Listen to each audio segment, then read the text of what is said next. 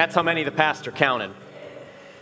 You see, in his office, he kept a framed picture of every confirmation class that he had had at that church since starting there over a decade earlier. The smiling faces of all those eighth graders in their confirmation gowns and the rows and columns on his wall. But that number, 26, was not actually representative of the, the total number of confirmation students he'd had over the years. That was actually the number of those he had confirmed who no longer called themselves Christians. 26 students who had sat with him in class, learning all of those core teachings of the Bible, memorizing everything. 26 students who had gotten up in front of a congregation of people just like this and spoke, spoke those vows before God and before their fellow members that they would remain faithful until the day that they died. 26 students who had broken that promise, who had slapped away the outstretched arms of Jesus and walked away from him. Now, I'm not telling you this story today to, to scare you. I'm not sharing this with you because there are a couple of you whose faith I'm still not quite sure about, and I want to put the fear of God in you one last time while I still have you. That's not why I'm sharing this story with you. I'm sharing this story, though, because I want you to take very, very seriously these words of 1 Peter that we are going to read in just a moment. So open your ears, open your hearts, and listen. As Christ's apostle says, but in your hearts, revere Christ as Lord. Always be prepared to give an answer to everyone who asks you to give the reason for the hope that you have. But do this with gentleness and respect, keeping a clear conscience, so that those who speak maliciously against your good behavior in Christ may be ashamed of their slander. For it is better, if it is God's will, to suffer for doing good than for doing evil. For Christ also suffered once for sins, the righteous for the unrighteous, to bring you to God. He was put to death in the body, but made alive in the spirit. After being made alive, he went and made proclamation to the imprisoned spirits, to those who were disobedient long ago when God waited patiently in the days of Noah while the ark was being built. In it, only a few people, eight in all, were saved through water. And this water symbolizes baptism that now saves you also. Not the removal of dirt from the body, but the pledge of a clear conscience toward God. It saves you by the resurrection of Jesus Christ, who has gone into heaven and is at God's right hand, with angels, authorities, and powers in submission to him. And I especially here at first want to, to focus on those words that we see in verse 15, where Peter says, Always be prepared to give an answer to everyone who asks you to give the reason for the hope that you have. And you've been doing a lot of that, right? A lot of the preparing. Over the past year with me, you've put in a few dozen hours down in that fellowship hall basement with me, and you've put in even more hours getting ready for those classroom hours. You've learned the, the commandments, you've memorized the Bible passages, you've learned prayers and creeds and things like that. And that doesn't even take into consideration the ways that you have been preparing prior to or apart from our confirmation class together. And as a result, you know more than the average person does about who God is, what He has done to save you, and what His will is for your lives. You're prepared, right? But take notice of what Peter says here. Right? He doesn't say, make sure you're prepared for your confirmation day. Doesn't say, make sure you're prepared to give an answer once or twice. What does he say? Always, always be prepared. Yes, I do believe that you are prepared for today. Yes, I believe that the Holy Spirit has worked through His Word to make you ready to stand up here and make your confirmation vows. And yet, we never want to treat a day like confirmation or any day of our lives like, like we finally made it. We've learned what we need to know about God's Word, and so the learning can stop. We can graduate apart from all of this and move on to bigger and better things. No, this is meant to be. There is a need for this to be an ongoing, lifelong preparation. And do you know why? Why it is that Peter tells us to always be prepared? It's because he knows that there's somebody else who is always prepared. The greatest enemy that you could ever fear to have, your number one nemesis and the number one nemesis of all humankind, Satan, he's prepared too. In fact, he's, he's always prepared, not to give you a reason for the hope that you have, but to give you every reason to abandon the hope that you have. For Josh, a young man that was confirmed right next to me, Satan used his father's premature death to sow the seeds of doubt in his mind concerning God's love and goodness until he ultimately came to hate God if, as he would say, there even was a God. For Carrie, the young lady who stood on the other side of me, he twisted her heart concerning God's desires for sexual expression and relationship until she fell in love with the sin over her Savior. For Caden, it was friends and peer pressure that he used to lure him away from worship and eventually away from his best and truest friend. For Sandy, it was higher education, those college professors at, at our university that stood in front of her and cared nothing for God whatsoever until she too succumbed to the hubris of human wisdom, which says that it is cleverer and more evolved than all that God stuff.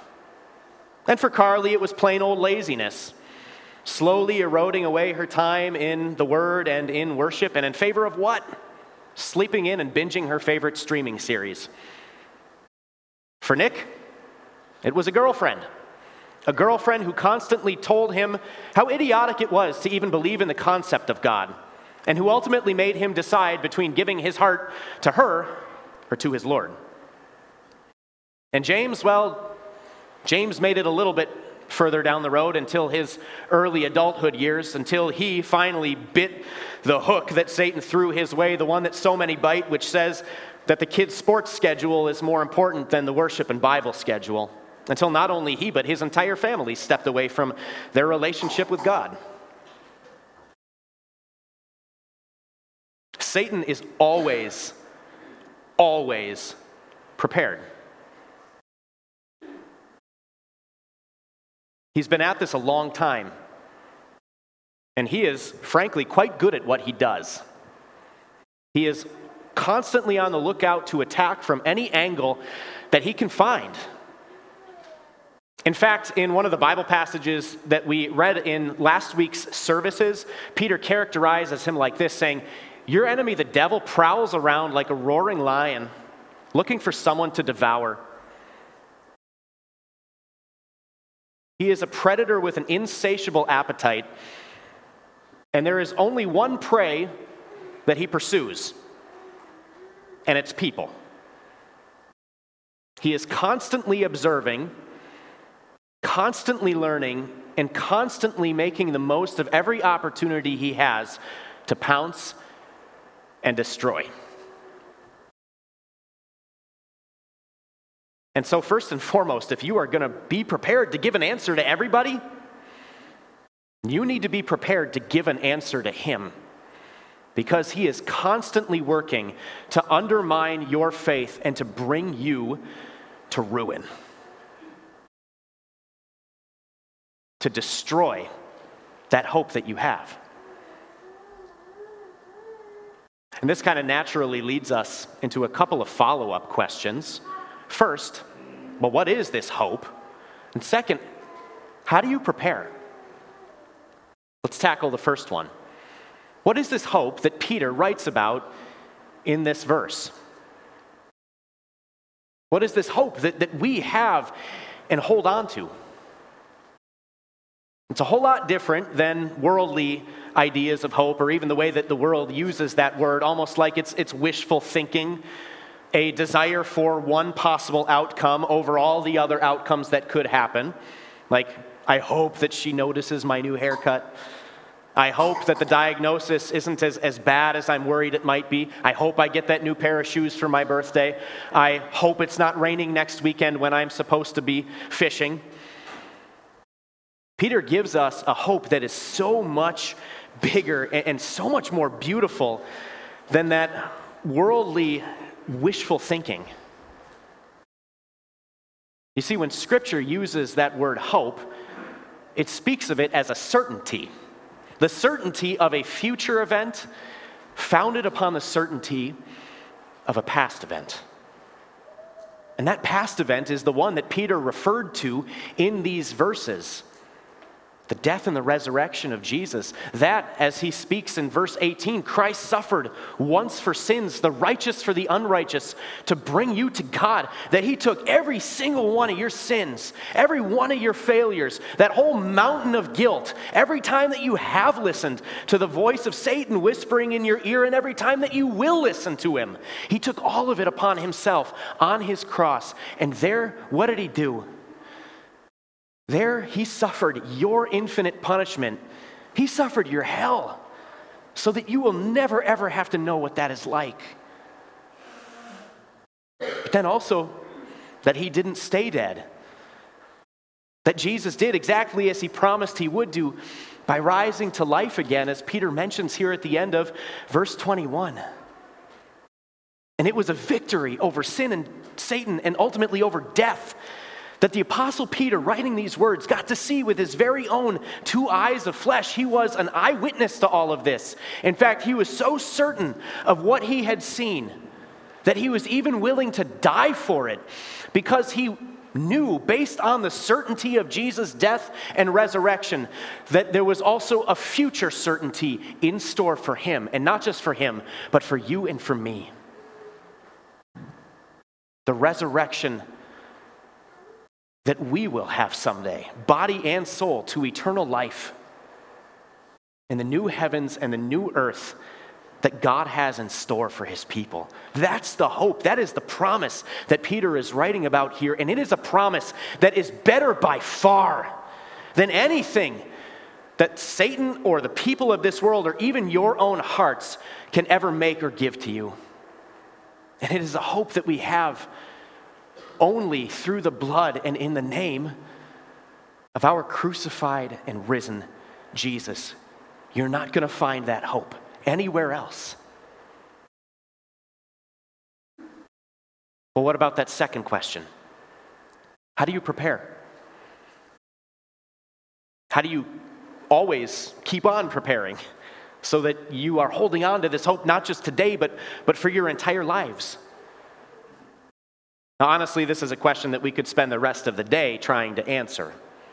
Because there are so many things that God shares with us, so many blessings that He gives us in order to assist us and, and even carry us along in this preparation. But I think that we can kind of boil it down and summarize it into one simple sentence. And it's the one that we led off these verses with, where Peter says, In your hearts, revere Christ as Lord. In other words, to uphold Him, to uphold Jesus as the number one authority and power over your entire lives. To revere Jesus as the Lord, whose word is the unconquerable truth to combat all of those lies which the world and even our own hearts will whisper in our ears to revere Jesus as the Lord, who gives us his own body to eat and his own blood to drink in the Lord's Supper, and promises that through this he fills up all that emptiness left by sin and guilt with forgiveness and assurance. To revere Christ as the Lord, whose commands are always beautiful and are always good for you, even when your friends or your own families try to convince you that some of them at least are not to revere Christ as the Lord, whose infinite ears are always open and listening to the outpouring of your hearts when you come to Him in prayer, to revere Christ as the Lord, whose perfect power and perfect wisdom are always mixed full strength with the same perfect love that sent Him to die on a cross for you. And you know what happens when you're prepared like this? When you revere Christ like that, you'll start to look a lot less like this and a lot more like this. Give me a minute to explain myself, okay? now, for those of you who don't know, and I imagine that's quite a few of you, that tattooed grizzly bear of a man, and I know I'm going to butcher his name, uh, his name is Hafthor Bjornsson. And at least for a time, he held the title of strongest man in the world. That little guy sitting on his lap, then, that's his son, Stormur. People have way cooler names than we do, I think. anyway, a little baby all on its own, pretty helpless, right? They can't do anything to defend themselves from even the, the meagerest of predators lion, bear, an ill intentioned, evil person, even a hungry dog. But when he's sitting on the lap and in the arms of the strongest man in the world, it doesn't matter how weak or helpless he is, because he is kept close to the one who is way, way stronger. And who, to boot, loves that little guy more than life itself. Do you know what happens when you are always prepared to give a reason for the hope that you have? You have the one who's way stronger. It's not because all the Bible reading and all the partaking of the Lord's Supper and all the commandment keeping and all the praying and all the worshiping makes you so powerful and, and mighty and strong to conquer all of your spiritual enemies. Because of who you are kept close to when you do. The one who is infinitely more powerful even than Mr. Bjornsson here, your almighty Savior, who is at God's right hand with angels and authorities and powers, all in submission to Him. And who, even more than that, loves you with a self sacrificing love that is as boundless as the star filled sky. Now, I don't know if I'm ever going to have a picture of you hanging up on my wall in my office. Time will tell. Probably depends if somebody gives me one. But that's okay because I trust that I will be seeing you either way because I'm going to be seeing you where it matters. Right here in worship, gathered around your brothers and sisters, gathered around God's Word as, as you study the Bible together in Sunday morning Bible study or, or in youth group or in small groups, raising up your hearts and your voices to God in prayer and praising Him with your lives. As you revere Christ as your Lord, you will always be ready to give an answer because you will always be holding on to that certain hope that you have in Jesus. Amen.